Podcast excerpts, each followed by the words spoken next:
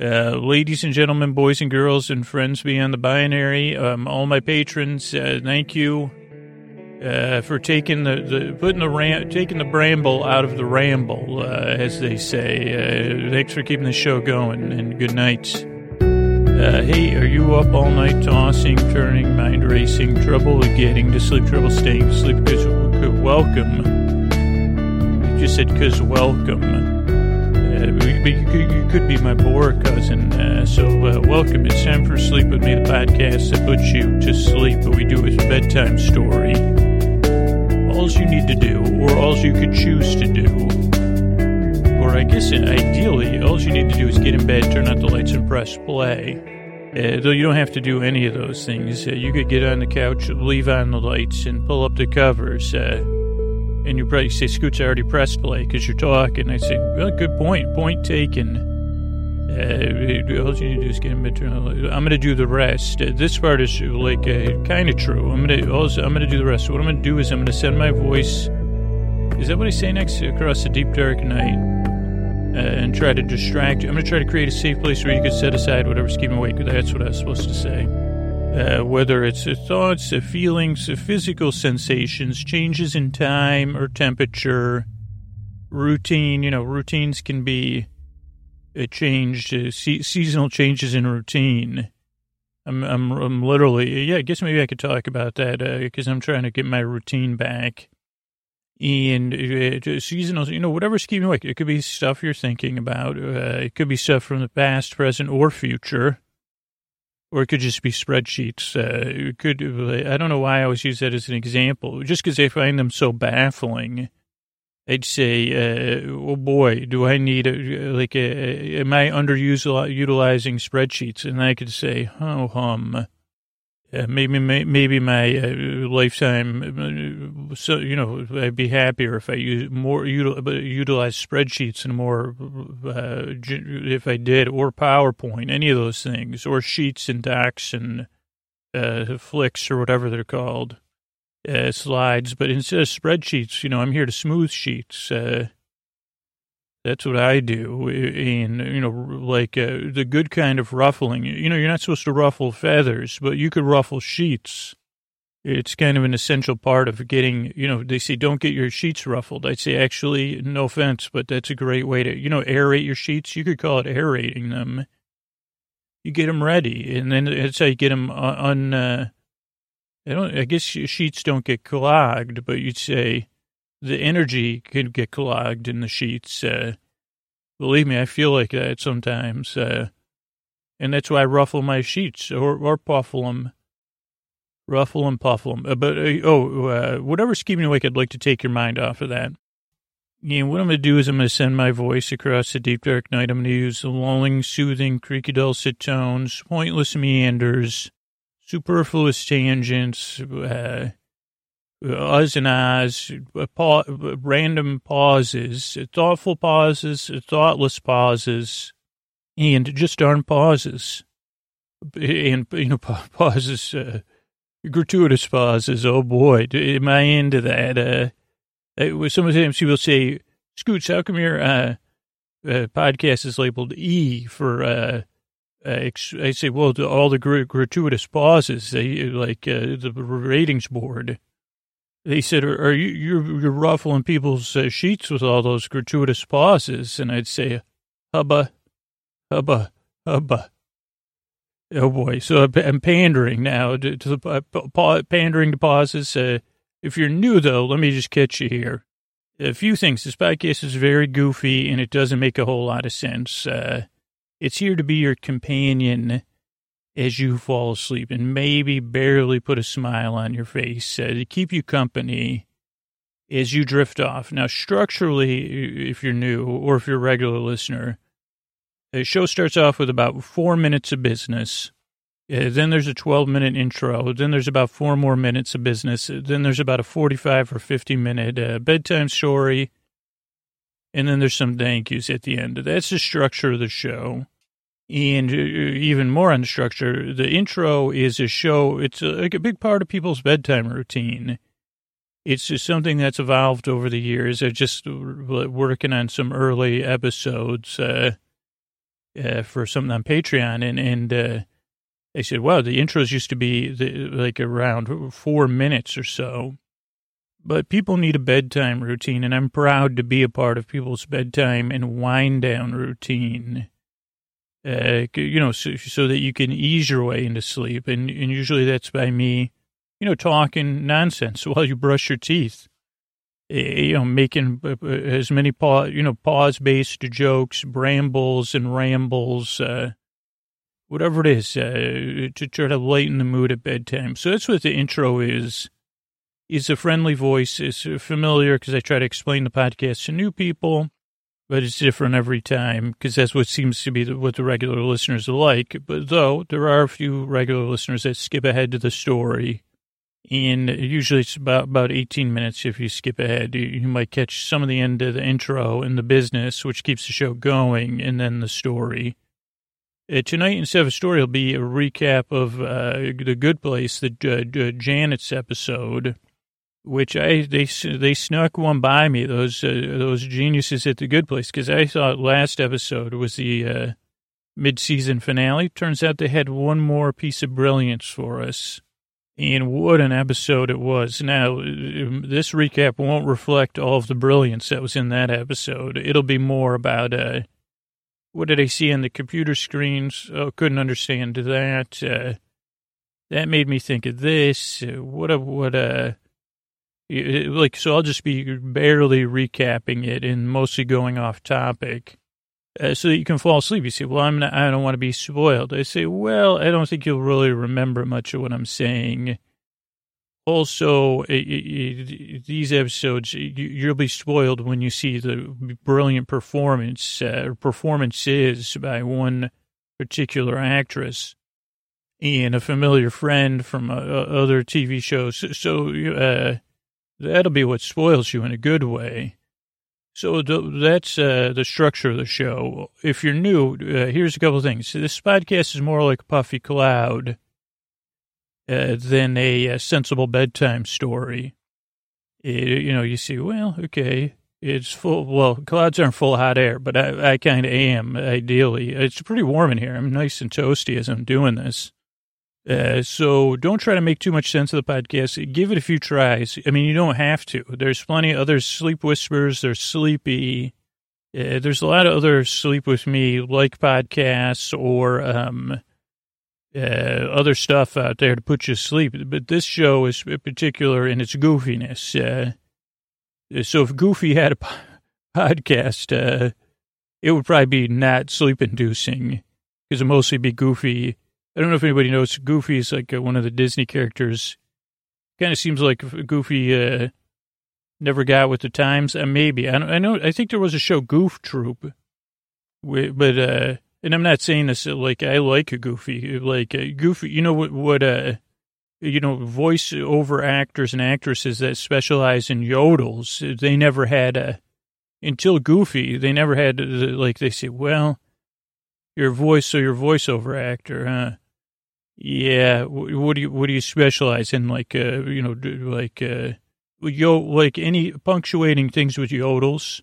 Wow. Well, uh, can you talk uh, like uh, in a goofy way? Because uh, here, there's a job opening up. Uh, wait, you're kidding me? The go- the, the goofy where Goofy uh, drops his recording equipment and then. Yep, we're uh, actually I'm in the middle of making a sleep podcast. Believe it or not, brain.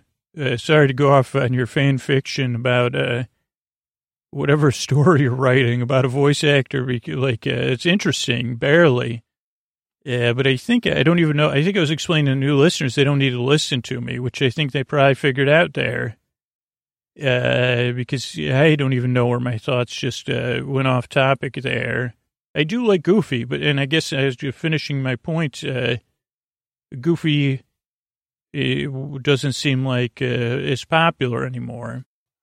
Uh, which I could see because like Goofy needs to be part of a team. I, I, guess what am I doing now? I'm going and now. I'm making a pitch. Uh, you see, Goofy's more like it'd be like if you had Laurel and or Hardy by themselves. Uh, really, a lot more work. Uh, you'd say, well, without Stan or in, oh, who are those people? Let me think of comedy teams nowadays. Uh, uh, like uh, Key and Peele. I guess they're both doing good though, so that doesn't make sense either. Uh, hmm, other uh, my, my how did I like not know of any other comedy teams off the top of my head? Also, they're not a cartoon comedy team; they're a real t- comedy team, really successful both as a team and now as individuals. So I guess all I'm saying is. Uh, Sorry, Goof. Uh, sorry, but I got to get back to. So you don't you don't need to listen to me. I tend to go off topic and not make a lot of sense. Uh, yeah, but you also there's no pressure to fall asleep in this uh, strange way. I'm here to keep you company as you drift off, or uh, to keep you company if you can't drift off. Uh, so I'm gonna be here till the very end. I'm your bore friend because I've been there, tossing and turning. Last night, uh, particularly, again I get, I'm trying to think of where, like, uh, I just couldn't fall asleep. I think I didn't have my full bedtime routine. And then it was, after midnight, and, and, I didn't start my bedtime routine till like 1137, uh, which was just reading. So I think, and then I said, well, I have to be asleep. I can't be awake before, after midnight. Uh, who am I? Like, uh, like, uh, one of, like, uh, whoever sings those Miami Vice songs or whatever, uh, I can't think of their name, uh, but, but, uh, and I said, okay, I got to get to, so I couldn't sleep last night, basically. So I've been there. I know how it is, and, uh, I want to help. And if you can't sleep, I'll be here to keep you company. Uh, because, like I said, I, I know what it feels like there, too. Yeah, but you don't need to listen to me. It doesn't make a whole lot of sense. And most regular listeners say, hey, it takes a few tries before this podcast uh, you realize, oh, okay, I, I, get it because I don't get it. It doesn't work for everybody. So if it doesn't work for you, I'm sorry. Like I said, I listened to a couple other podcasts you could check out. Uh, but I really appreciate your time. I work very hard. I yearn and I strive to help you fall asleep. Thanks so much. All right, everybody. We're talking about the what I thought. I didn't realize this episode was coming, but this is the mid-season finale of uh, The Good Place. Uh, episode nine, Janet, uh, uh, uh, Janet, and then S, Janet. So the S is in parentheses. Uh, and this was a treat because I thought the last episode was the season finale when they went into Janet's void, but this takes place within Janet's void. And it starts with a zoom of Michael. He's doing air squats. Uh, his hair is my hair still amazing? He's back in his uh, suits, uh, really nice suits, uh, kind of a darker royal blue color. Uh, his shirt is like almost, I, I guess I wish I had more words than lavender for it, but a pocket square and shirt in a lavender type color. I don't know what this says. Ties make a competent corrugated Oh, some of the colors that complement Janet's colors. Uh, his pocket square also has like it seems to be some polka dots. I'm pretty sure I have some bow tie commentary somewhere on here. A trio, holy cow. What does that mean? Uh, Pooples wear blue. Oh, tie, holy cow. It, his tie is really nice. It has purples. Oh, yeah. Whites and blues. Uh, here I put his jacket is almost a perfect blue. And then we find out that there's four more Janets, uh, uh, that, that are humans are now Jan. I guess they're not humans anymore because they're post-life humans. Uh, they're Janets. Uh, I think it goes Jason, Eleanor, Chidi, and Tahani, uh, from left to right. Uh, and then they say, okay, uh, that one, Jason, open. Uh, I'm not sure what that is, but Janet changes them into outfits that are more suiting of their characters. Uh, really amazing acting. Holy cow! What a what a performance uh, by D'Arcy uh, Carden. And uh, really, uh, let's see. So we have Jason. I wish I, chapter thirty six.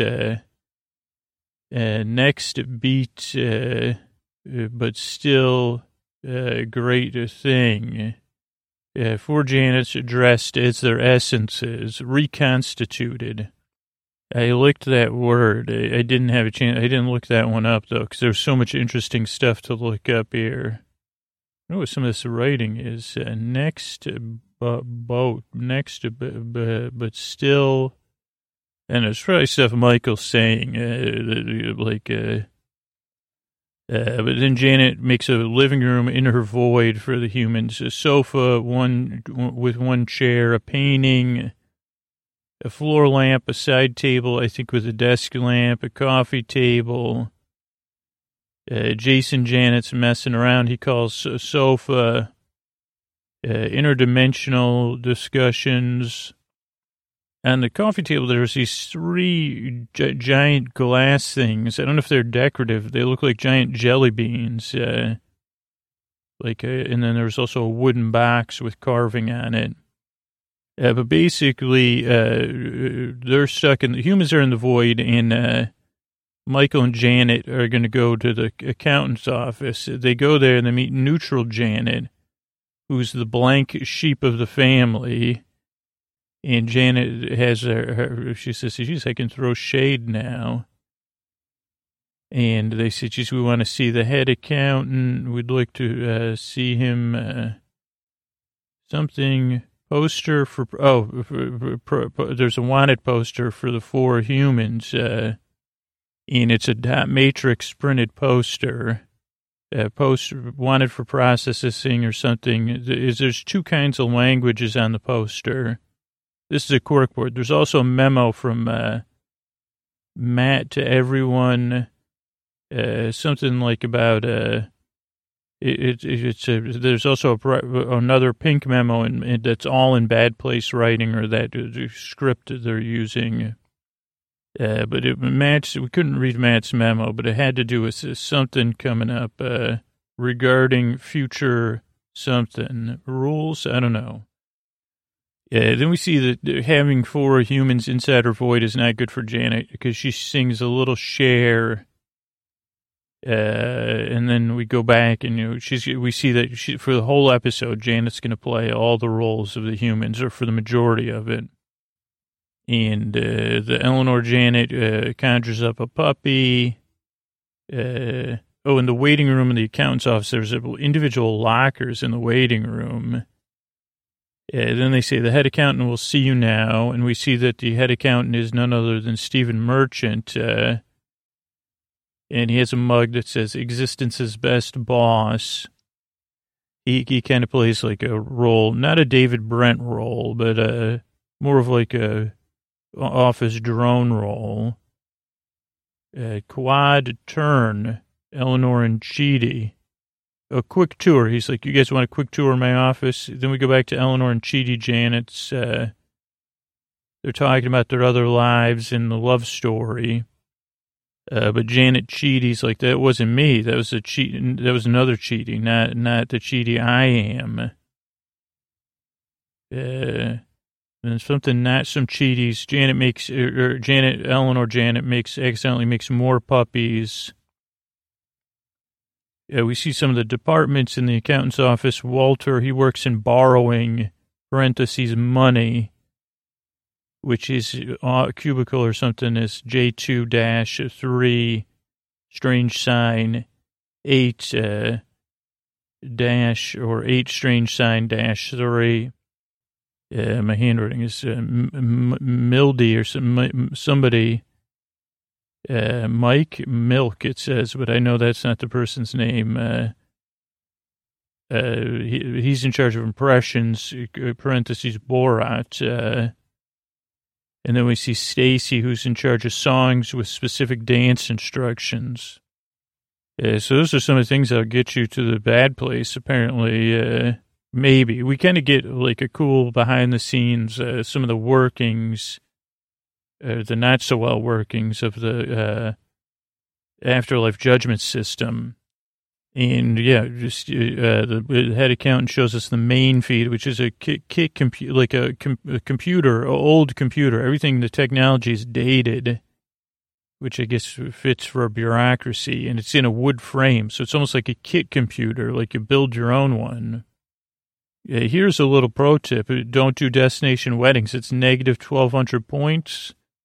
A themed destination wedding is negative 4,300 points. So extra 3,100 points just for having a themed destination wedding. And if you have a destination Lord of the Rings themed wedding, a lot of negative points. Uh, we see the printout for Richard Moore, I think was his name. He was, uh, he was like putting coins in a gourd.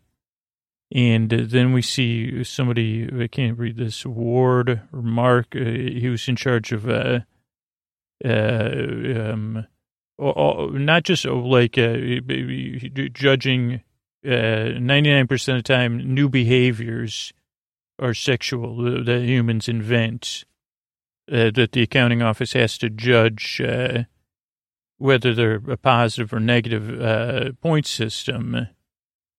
And this one, yeah, is like a stuffed. Oh, let's see. The people in the stuffed vegetables. somebody with an A is in charge of stuffed vegetables somebody Hector's in American coins, and Matt is uh, in charge of the uh, SEX things. And they find out that putting coins in a gourd or something is negative 9.8884 points. Uh, and that that's double checked by 3 billion accountants.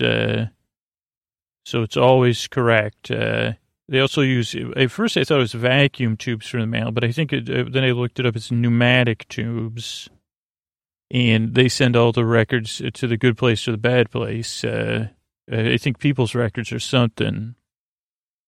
Uh, but the head accountant says, you know, this system is flawless. Uh, then Michael says, huh, well, you know, I'm not sure about that. Uh, can we see, what about Doug Forcett's file? Can we see that?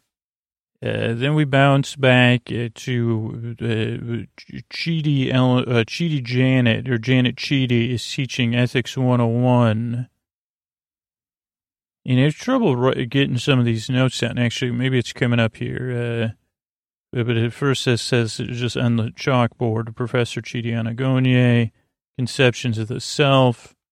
Then there's a note here for me to pause it. So let me see if I can find it. Because there's, I think it says Derek Parfait is one of the people being quoted, uh, who was from 1992 to uh, 2017. Then I said, is that the Derek from season two? Uh, and I, I, said, well, maybe, but they, and they explained, uh, uh, he, he talked about the, the, the, this Derek Parfait or whoever, explained intention and identity, uh, with a split, uh, like, he said, hey, if you took yourself and then you, divided yourself, into two selves, uh, or, or the essential parts of yourself, which one would you be? Oh, which is a real self? Derek Parfait, it is. Derek Parfait. Uh, and they also are talking about John Locke. Uh, which one is me? Uh, so that's kind of the questions Chidi's proposing. Then uh, Eleanor, like uh, person A, person B, or person C, or if person A is split into person B and C uh, it's a thought experiment. Then which one is you, person B? You, should, you know, this is not exactly stuff you want to be contemplating when trying to sleep. Uh, but it, maybe it could push you to sleep because you say, well, I guess does it, does it really matter? Uh, yeah, but in conceptually it does, uh, especially to Chidi at this moment. Then we see the books of Doug's. Uh, they use real books that have computers and screens built into them in the accountant's office. Uh, I think that was just cool to use uh, uh, like a book of Doug's. It brings up the electronic file. It's a Douglas is his real name. He has 520,000 points. Douglas Forcett, uh, L Forcett, actually. Uh, and he's 68 years old, so that's not qualifying for the good place. There was even a grid with something moving on it. I wasn't sure if that was Doug Forcett. Uh, Michael says, how can that be? We're just there. He's living this excellent life. Not, not exactly fulfilling. Michael doesn't say that, but, uh, he says, geez, uh, and they, uh, the accountant says, no, the system really works. Let me show you the first point, uh, from 2001, 993 BCE. Oog gives a rock to rock to Goog, Groog or something. Uh, first incident of altruism. Uh, then uh, poor guy shows up uh, because Burning Man started. Then we're back to the lessons. We're talking about David Hume. Uh, bundled ego or something. Uh, Jason's not there anymore. Changing impressions. Oh, Jason's in a broken hot tub with Pillboi and they're drinking 40s. And then Pillboi says, Oh, Dip, uh, uh, please, uh, uh, Jan- the real Janet comes and says, quit messing around. Uh, who is getting in? Uh, this is your name. Last three years. Okay, so Janet comes and sends the hot tub back. Then Janet, real Janet, is having trouble with Michael. She says, "Hurry up, Michael." Uh, Michael says, "Okay." Uh, basically, he goes, "Okay, let's figure out who got in in the last three years." Uh, like uh, like three years ago, he says, uh, "Last or this year, no one. Last three years, no one." And there's lots of funny typing. Uh, which is always funny watching people fast type. Uh, comedy typing, underrated for me. You say, Scoots, what's your favorite form of subtle? I say typing. Who's your favorite typist? Well, Michael Janet, or maybe now uh, the account head accountant. Uh, and they say, well, last time someone got into good place was 521 years ago. And Michael says, well, do, do, do you think that's a working system then, dude? Then we see Janet's breaking up. Uh, Janet, Jason, and Janet Chidi have a nice talk uh, until Janet Jason says, Let me tell you a story about my 80 person dance crew. And Janet Chidi says, I thought it was a 60 person dance crew. And then he's like, Wait a second, you're Eleanor Janet pretending to be Jason Janet. Uh, then Janet kind of does an I Dream of Jeannie thing with her nose, or I don't know what show. There's two of those, Bewitched and I Dream of Jeannie. I, I, just until now, I said there's a show, other show other than I Dream of Jeannie. These were old shows before my time, even though they were on Nick at Night. I didn't really watch either one of them, but I'll talk about that. Uh, then there's a break. Uh, then there's this far shot, and it zooms into uh, Eleanor and Chidi talking. The the kind of uh, the void's breaking up. J- Eleanor Janet keeps switching. And then we go to real Janet. She says, uh, well, the, uh, Eleanor's sense of self is crumbling. Uh, so then they say, you should get a hold together, Eleanor.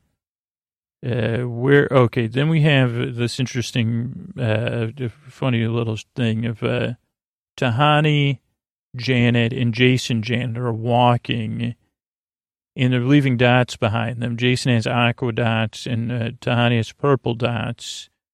And there's these giant signs they're walking past. Uh, one says, uh, uh, lost, uh, head this way, which is the opposite direction uh, from where they're pointing. Then two other signs say, uh, where you came from, and it points to the opposite direction they're going.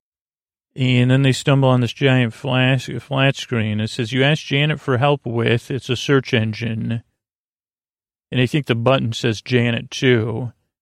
And uh, it's also audible because Jason says something, cartoons for Jason. It says Jason, all these exclamation points. And then there's a Jason and Janet kind of fan page. It has their wedding album. Their wedding album kind of points to an E on Jeremy Bearimy. So I don't know if that's Janet's Jeremy Bearimy. Uh, let's see. Oh, then the, the, the, accountant says, we're going to, he goes, I guess that's it. If you want to stick around, we're going to celebrate Marisol's birthday. She's 39 million again. Uh, and then Michael kind of says, what are you saying? Dude, like no one got into the good place. You know, uh, Harriet Tubman, uh, Salk, uh, not one single golden girl. I said, wait a second, are, what are the Golden Girls? Are, are some of them are still with us? That's why, Michael. I hope. Uh, and then he says, take it up with the committee, which was only a small mention, but I guess because I watched these so many times, I said, okay, that's a pretty important thing. And then the accountant does the Willy Wonka, Gene Wilder, Willy Wonka. He says, good day, sir. Uh, and Michael goes, well, who's going to help us now? And Janice says, it has to be you. You have to fix it, uh, but marbleize me first. Uh, then we go back to Chidi and Eleanor, uh, uh, kind of talking. Oh, Ch- Chidi's trying to keep Eleanor, uh, her sense of self. He says, remember who you are. Your emergency contact is Britney Spears. Your favorite movie is when uh, uh, John Travolta was a YouTube video of John Travolta saying Adele Dazeem. And uh, then she finally they have it K K I S S I N G. It has a magic 300, 360 degree spin around. They both take a big breath. She says, "Nice, nice work, bud." Then they have K double I S, K double I, K double, K I double S, uh, and they double it because they have a second one. And then we're back. Janet's okay, but then she Zeus's out all of the um, humans, uh, or post-humans. Uh, everyone's safe. Uh, so Michael says, that's good news. Bad, you know, then uh, the account says, more good news, cake for everybody. And Michael says, this has no plan. This doesn't make any sense. Uh, so I'm going to do it. Uh, uh, and then he takes the cake out of the accountant's thing and throws it on the ground. He says, go. He grabs a book of Doug's. Uh, he asks for a volunteer uh, to go through the pneumatic tube to the good place. And Jason volunteers and then everybody follows him, uh, and they come out in like an old mailbox in like an old school mail office, uh, kind of an 1800s feel, but I have no idea.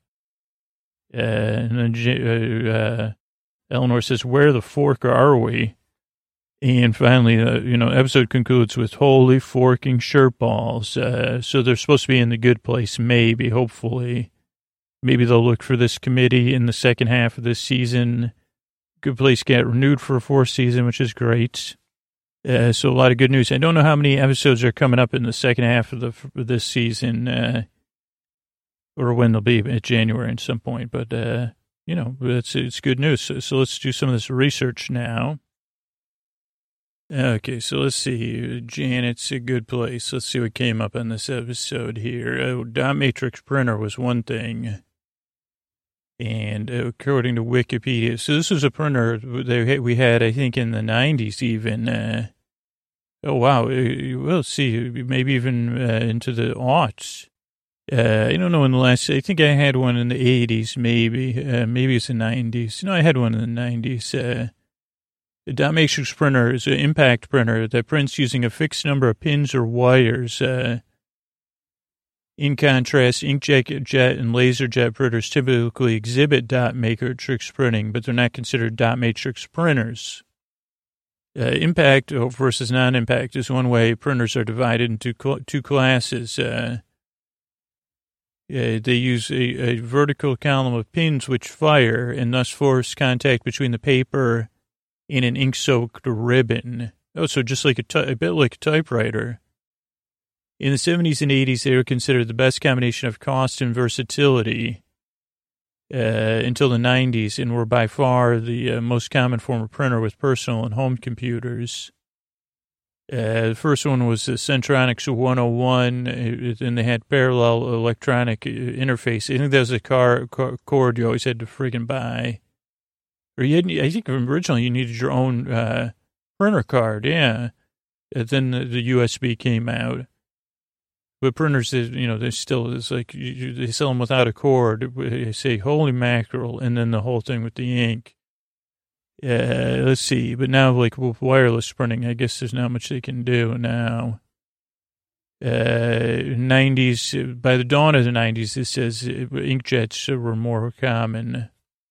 Uh, like, see, they have a lot of different ones. Low cost uh, in the 80s, the price, uh, they, uh, they became faster and more versatile than daisy wheel printers. I remember the IBM Selectric, uh, it was a daisy wheel typewriter.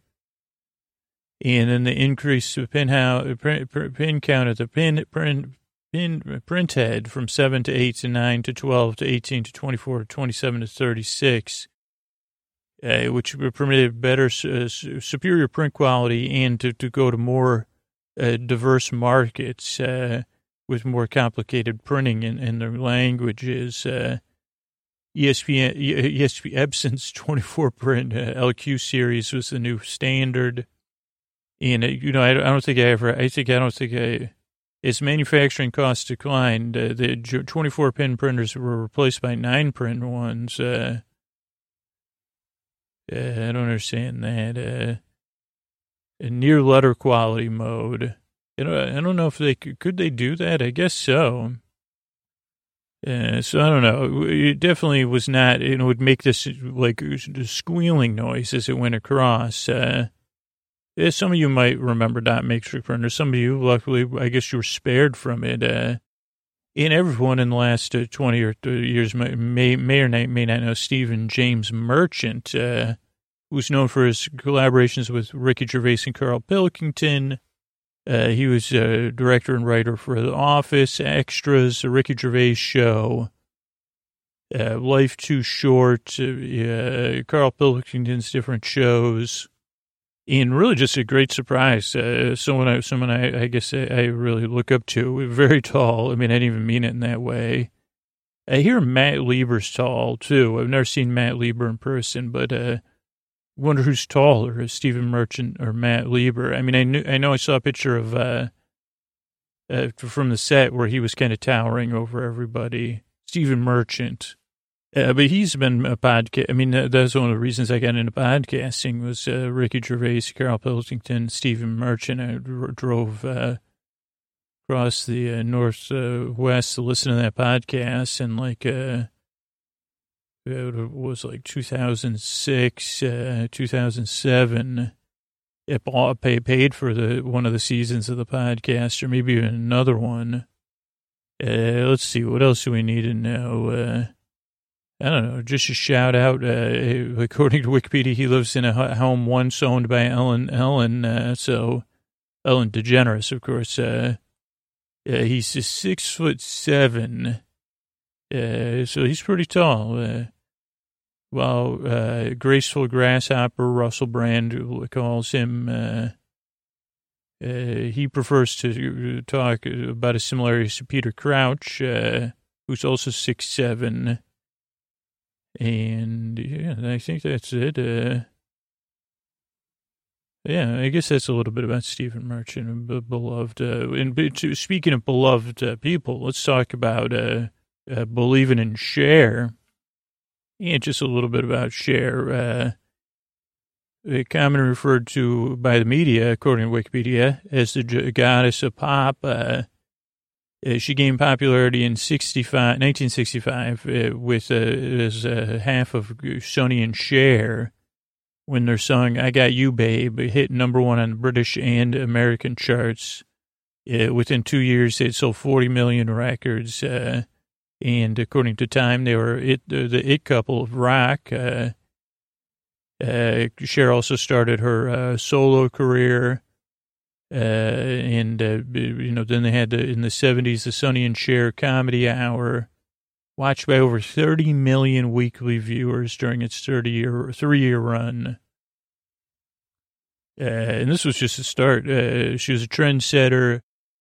Uh, she was working on uh, uh, TV, disco. Uh, she did one of the first, like early concert residency in Las Vegas in 80 to 82. Uh, in 82, she also hit Broadway. Uh, then she started hitting motion pictures, uh, Silkwood Mask, Moonstruck, uh, and she got the Academy Award for her performance in Moonstruck. Uh, she was also releasing albums during that time, Cher, Heart of Stone, Love Hurts. And, you know, there's some real, like, if I could turn back time, I, I don't know if I would, because, uh, like, it was then I would be before Believe came out, which is a song that made me think of Cher, or that well, it was pioneering use of Auto-Tune, also known as the Cher effect. Uh, she continued touring, did another uh, three-year uh, residency in Las Vegas, uh, returned to f- film, um, and uh, continues to be relevant and active in, in supporting people. Uh, so that's just a little bit about Cher. Let's. This is a song I've never done in karaoke because I, I, can't quite get down the lyrics, but this would be one of my karaoke songs. Uh, "Believe" by Cher. Yeah, it says you say after love, after love, after love, after love. No matter how hard I try, You keep pushing me aside and I can't break through. There's no talking to you. It's so sad you're leaving. It takes time to believe it, but after all is said and done, you're going to be the lonely one. Uh, do you believe in life after love? I can feel something inside me say, I really don't think you're strong enough. No. Do you believe in life after love? I can feel something inside me say, I really don't think you're strong enough. No. Uh, what am I supposed to do? Sit around and wait for you? Well, I can't do that. Do, do that. There's no turning back. Uh, I need to move on. I need love to feel strong because I've had time to think it through and maybe I'm too good for you. Uh, do you believe in life after love? I can feel something inside me say, I really don't think you're strong enough. No. Well, I know I'm going to get through this because uh, I know that I am strong. I don't need you anymore. Oh, I don't need you anymore. Yeah. Do you believe in life after love? I think we do. I, you know, we do. Uh, and thanks to Cher. Uh, what about pneumatic tubes? Uh, the, uh, the, pneumatic tubes are, uh, or capsule pipes and pipelines, also known as pneumatic tube transports, are systems that propel cylindrical containers through networks of tubes by compressed air or partial vacuum. Uh, they're used for transporting solid objects as opposed to conventional pipelines, which transport fluids. I've always found this fascinating. Uh, uh, pneumatic tube tr- tr- networks gained acceptance in the late 19th and early 20th century for offices that needed to transport small urgent packages over relatively short distances, like within a building or at most within a city. Uh, some installations grew to great complexity, but most were superseded. Uh, but in some places, like uh, they still get used, uh, like hospitals, uh, and they've been extended and developed. Uh, only time I've got to use one that I know about is at banks. A small number of pneumatic systems were built for larger cargo, and, and, that's what I think Muskie might be working on is something similar to that.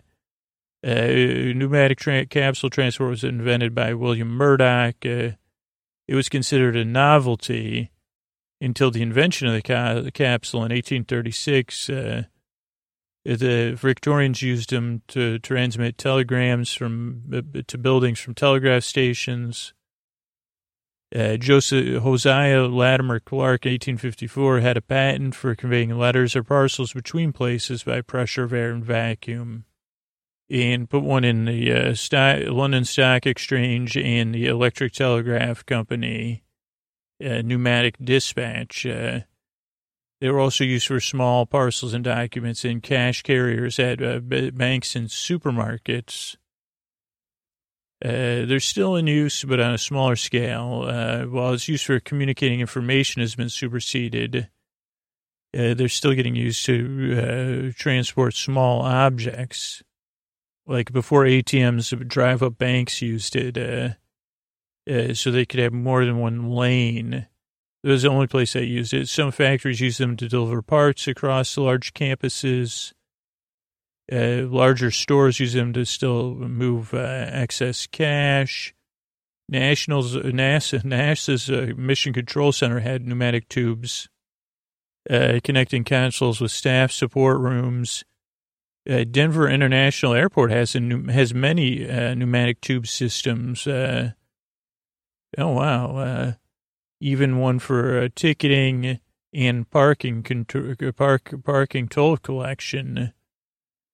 Uh, they've been used in science to transport samples. Uh, McDonald's at closed in 2011 in Minnesota had the world's only pneumatic drive-through. Now that would be cool. Uh, new, there is a new interest in it. Uh, so the postal service used it. I don't want to see like what cities used it because uh, I think some of it's hard to tell, like the difference between fiction, fantasy. You know. Uh, let's see. Uh, well, we've got. Uh, yeah, there were some of them, and they experimented with railways and stuff like that. Technical characteristics. Oh yeah, in fiction, Jules Verne, Jules Verne had it. Uh, uh, Marcel Proust, uh, George Orwell, uh, Doc, Doc Savage magazine, uh, Genesis 2. Uh, yeah, so here, let's see. A lot of it in. Oh, there's even, I haven't seen the whole Polar Express, so I'll have to watch that because I guess there's one in there. Uh, so all really uh, interesting stuff. I, I, mean, I guess I fantasize about uh, like cool stuff like that or traveling by it. Now that would be really exciting uh, to be like uh, to be able to go on that. Okay, what about CE Common Era? BCE. I forgot what you, I wrote down. Oh, we'll we'll get to it. Oh no no, when Ugan Grug exchanged rocks. That was in BCE, which is a notation system for the world's most widely used calendar era it, it uh, CE, BC, BCE, and CE are alternatives to the Dionysian AD and BC system. Uh, eh, since those are, uh, they're, but they're numerically equivalent. Uh, 2018 CE corresponds to 2018 AD and 400 BC to 400 BCE. Um, let's see. Uh, it's been traced back to 1615 uh, when uh, Johannes Kepler uh, uh, used it. Uh, let's see. Origins. I think we talked about that. There's also other ways to describe common, which in Latin, contemporary use, some academics in theology, education, and history have adopted CE and BCE so there's still some disagreement, uh, but major museums are, are, starting to use it. Uh, use in TED textbook, uh, TV shows, uh, World Almanac switched over in 2007. Uh, England and Wales uh, introduced it in 2002 to their school curriculum. Uh, in the U.S., you know, we still kind of say like, uh, I don't know if you, you know, so it get, get, gets used. Uh, there's nothing super uh, tangential in there. What about electronic kits? So there's like a kit computer. So I looked that up. Uh, this isn't, it's like electronic kit was like a computer you would order and build, just like when we talked about TVs. Uh, oh, that's on a Doctor Who episode, but like uh, you could order a TV kit back in the day, I think. Uh, so it came with components uh, and uh, that like uh, you would put together uh, construction of a single device and like some soldering. Uh, some examples, the Altair 8880, the first home computer was sold as a kit. Uh, so were other computers. Uh, but it doesn't, I just thought because some of these computers back when you build them, they would have a wooden uh, thing, but nothing super interesting. What about I Dream of Jeannie? I think uh, was the one who she she would she would uh, nod her head. I, am trying to think if Eleanor Janet nodded her head or winked her nose. Yeah, but I Dream of Jeannie was an American fantasy sitcom starring Barbara Eden as a 2,000 year old genie and Larry Hagman as an astronaut uh, who eventually becomes her husband. It aired from uh, 1965 to 1970. Oh, wow. I would have put it earlier than that. Uh, it ran for five seasons, 139 episodes. Uh, in the pilot, uh, Captain Tony Nelson's on a space flight when uh, Stardust One comes down in a deserted island. He finds a strange bottle. He rubs it, and uh, he uh, out becomes a genie. Uh, uh, they can't understand each other until he says that he wishes she could speak to him. Oh, on his instructions, then per instructions, she blinks. So he wants to get rescued. And uh, so she blinks and a rescue copter goes up. Uh, very patriarchal show, I think. Uh, uh, but I, I, I, didn't really watch much of it. Uh, uh, background. It was created by Sidney Sheldon in response to the success of the. Oh, so it was a response to Bewitched. Uh, was also inspired by uh, the movie uh, Brass Bottle, which had starred Tony Randall, Barbara Eden, and Burl Ives. Uh, uh, they were both Screen Gem productions. Uh, and casting, they couldn't find a suitable person. Uh, according like to a book on it, uh, they wanted to film season one in color, but NBC didn't want to pay for it because they didn't think it would last. Uh, Sheldon offered the, to pay the extra $400 an episode needed for color at the beginning of the uh, series. Uh, but the executive said, don't throw away your money. Oh, it has an opening narrated by Paul Frees uh, that mentions uh, the first few episodes did an expository, non-animated. Oh, so the opening sequence is originally non-animated expository opening narrated by Paul Frees, uh, which mentions that Nelson lives in a mythical town named Cocoa Beach and a mythical state called Florida it, then they had a famous kind of animated sequence uh, that got redone uh, when the show switched from black and white to color. Uh, I kind of remember that, uh, and it was done by Fr- Friz Freleng. Uh, is so yeah, a little bit of it. Uh, oh, I think the music. I, I get all those music so- songs mixed up, but so yeah, better not comment on the music. Uh, oh, but it has been sampled by DJs. Uh, what about the year 1497? That was the last year someone made it to the good place. Uh, uh, so let's see. There was the bonfires, the vanities in Flo- Florence, uh, Cornish rebellion. Amerigo Vespucci uh, set out on a voyage. Uh, Pope Alexander did some stuff. John Cabot set sail from Bristol on the ship Matthew, heading west. Uh, Catholic monarchs uh, issued an ordinance uh, about uh, creating a system based on copper. It was used in almost all. It would be used in all parts of the Americas and uh, a basis for modern currencies, including the dollar. Uh, let's see. I'm just trying to. John Cabot landed in Newfoundland. Vasco da Gama headed out from Lisbon another Cornish uprising. Uh, John, the King of Denmark, uh, won some stuff. Uh, uh it was a seven-year peace between England and Scotland. Uh, let's see. I'm just trying to just see if anybody uh, looks like they could have made it. Ivan the Great was around, but he was still rolling.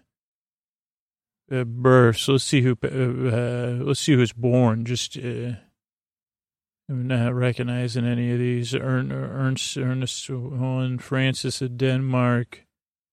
Okay, here's some people who passed away. I was just trying to see anyone's name. Uh, a German banker, Barbara Fugger, uh, July 23rd. Uh, Philip II, the Duke of Savoy. Uh, James Tuchet.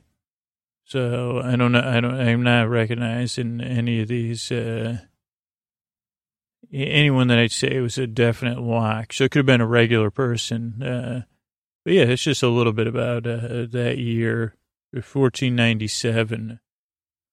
Uh, a little bit about David Hume. Uh, was a Scottish Enlightenment uh, philosopher uh, known for his highly influential system of uh, empiricism, skepticism, and naturalism.